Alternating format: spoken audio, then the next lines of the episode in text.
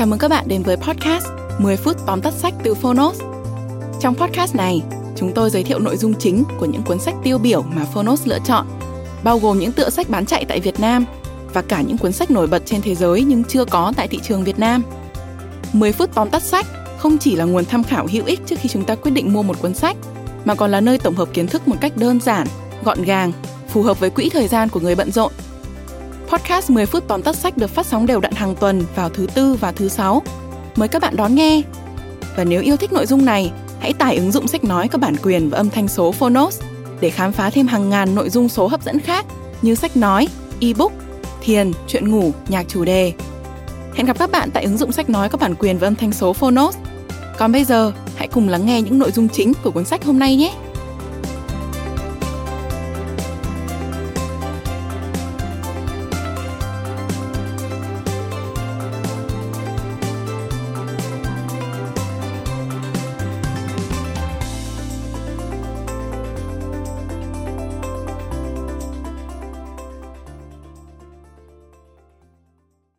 Bạn đang nghe từ Phonos.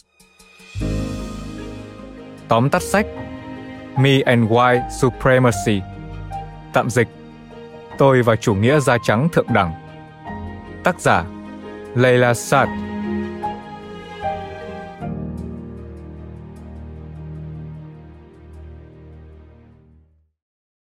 Hầu hết chúng ta đều không cho rằng mình là một người theo chủ nghĩa da trắng thượng đẳng. Tuy vậy, thế giới mà chúng ta sống đang được định nghĩa phần lớn bởi chủ nghĩa ấy. Sự thật là những điều đó chỉ có thể được trông thấy khi ta nhìn vào những tầng sâu nhất của cấu trúc xã hội mình đang sống. Thực tế, bất kể bạn là ai và mang chính kiến gì, có thể bạn cũng đang là một phần của chủ nghĩa da trắng thượng đẳng.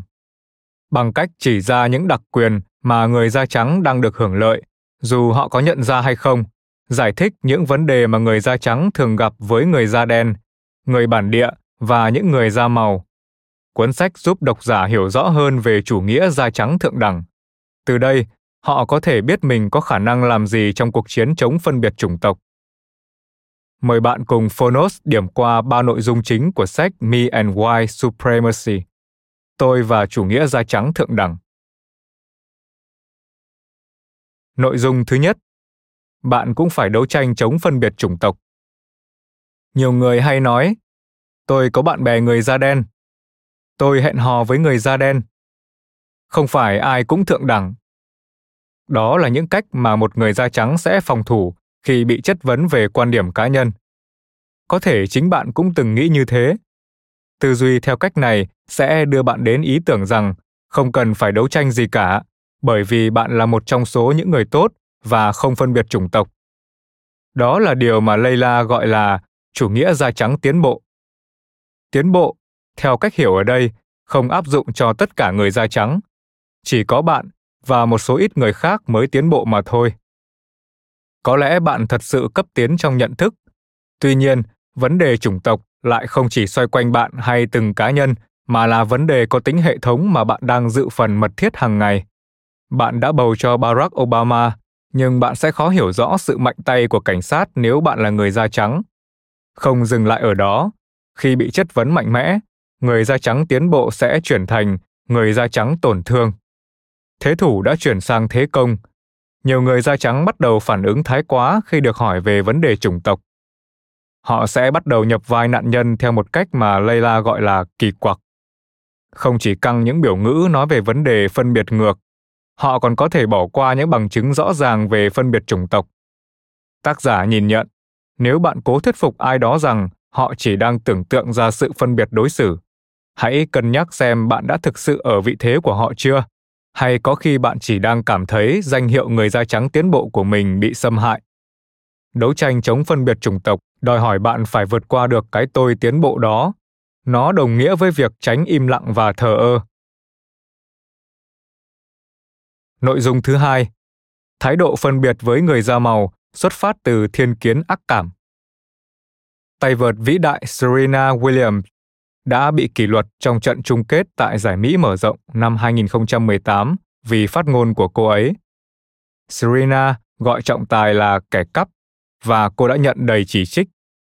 Trong khi đó, nhiều ngôi sao khét tiếng chua ngoa như John McEnroe, cũng từng thừa nhận rằng mình có nhiều phát ngôn tệ hại nhưng chẳng bao giờ bị phạt. Đây chính là thiên kiến về phát ngôn. Người da trắng thường có xu hướng chỉ trích giọng điệu của người da màu là quá cực đoan hay thiếu kiềm chế. Ở chiều ngược lại, khi người da màu có phát ngôn nhẹ nhàng, họ lại nhận được những lời khen đầy kinh ngạc từ xã hội. Ở cả hai hướng, ta dễ dàng thấy người da trắng có những kỳ vọng mang tính áp đặt vào phát ngôn của người da màu. Điều này thậm chí xuất hiện khi người da màu kể về trải nghiệm bị phân biệt. Những phát ngôn này một lần nữa lại bị chỉ trích rằng quá cuồng nộ và đầy kích động.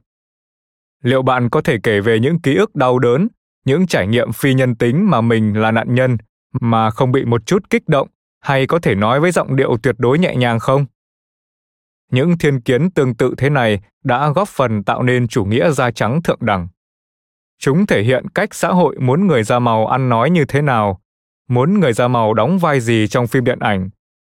Thiên kiến chủng tộc là một cách xã hội da trắng phi nhân hóa người da màu thông qua việc phủ nhận những mô hình văn hóa cộng đồng đặc trưng và gò ép ứng xử của họ vào những khuôn mẫu da trắng. Mặt khác, người da trắng dễ dàng tiếp cận và lấy đi bất cứ điều gì họ thích trong nền văn hóa da màu. Đây là điều tác giả gọi là sự chiếm đoạt văn hóa xảy ra giữa văn hóa có tính thống soát đối với các văn hóa yếu hơn. Nền văn hóa thống trị sau khi đã tước đoạt một khía cạnh nào đó vẫn tiếp tục duy trì sự thống trị lên chính khía cạnh mà nó vừa mới học được. Người da trắng tiếp thu âm nhạc hip hop và thống trị thể loại này. Người da trắng học hỏi nhiều phong cách thời trang từ người da màu và đưa nó thành những ý tưởng thống trị các sàn diễn. Kẻ bên lề tiếp tục ở bên lề, người hưởng lợi tiếp tục hưởng lợi. Nội dung thứ ba, người da màu phải chịu nhiều thiên kiến tàn bạo người da màu chịu sự phân biệt theo nhiều cách khác nhau, tùy thuộc vào hoàn cảnh.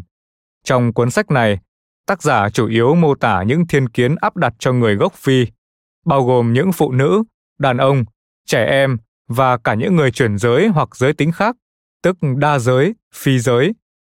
Viola Davis là một diễn viên thành công, nhưng cô ấy không miễn dịch với phân biệt chủng tộc.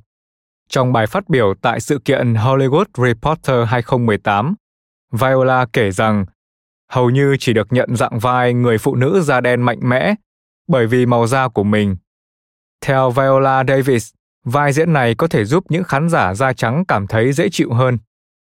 Những thiên kiến kiểu này tràn lan khắp xã hội và điều khiển cách chúng ta nghĩ. Nó thậm chí ảnh hưởng đến cả lĩnh vực y tế. Ở Mỹ và Anh Quốc, đã có nghiên cứu chỉ ra rằng phụ nữ da đen chịu nhiều rủi ro tử vong khi mang thai và sinh con hơn so với phụ nữ da trắng. Đây có thể là hậu quả của thiên kiến phụ nữ da đen thì mạnh mẽ thể chất và do đó dẫn đến sự thiếu hụt chăm sóc y tế cần thiết cho những phụ nữ này. Đàn ông da đen lại bị áp đặt cho hình ảnh hiếu chiến, đần độn và có đầy ham muốn tình dục.